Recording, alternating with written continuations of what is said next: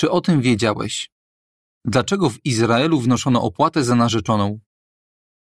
W czasach biblijnych, gdy aranżowano małżeństwo, rodzina dziewczyny otrzymywała opłatę za narzeczoną. Oprócz pieniędzy mogły składać na nią jakieś wartościowe przedmioty albo zwierzęta. Nieraz formą zapłaty było wykonywanie pracy. Na przykład Jakub w zamian za rękę Racheli zgodził się pracować dla jej ojca przez siedem lat. Jaki był cel tego zwyczaju? Biblistka Carol Meyers zauważa. Opłata za narzeczoną mogła być formą rekompensaty za to, że córka przestawała pracować na rzecz rodziny, co w społeczeństwie rolniczym było nie bez znaczenia. Niewykluczone też, że taka opłata służyła umocnieniu przyjacielskich relacji między spowinowaconymi rodzinami, dzięki czemu mogły na siebie liczyć w trudnych chwilach. Poza tym potwierdzała, że kobieta jest zaręczona i że przechodzi spod opieki ojca pod opiekę męża.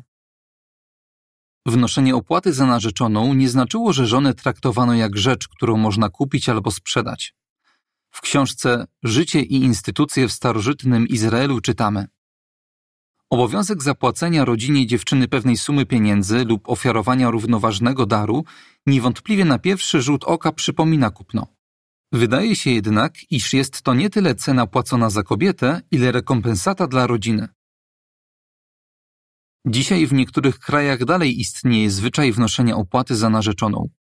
Chrześcijańscy rodzice, którzy się go trzymają, pamiętają o radzie Niech wasz rozsądek stanie się znany wszystkim ludziom i nie stawiają narzeczonemu wygórowanych żądań.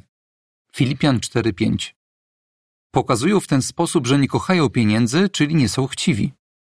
2 Tymoteusza 3:2 Dzięki temu nie trzeba też odkładać ślubu, dopóki przyszły mąż nie zbierze wystarczająco dużej sumy.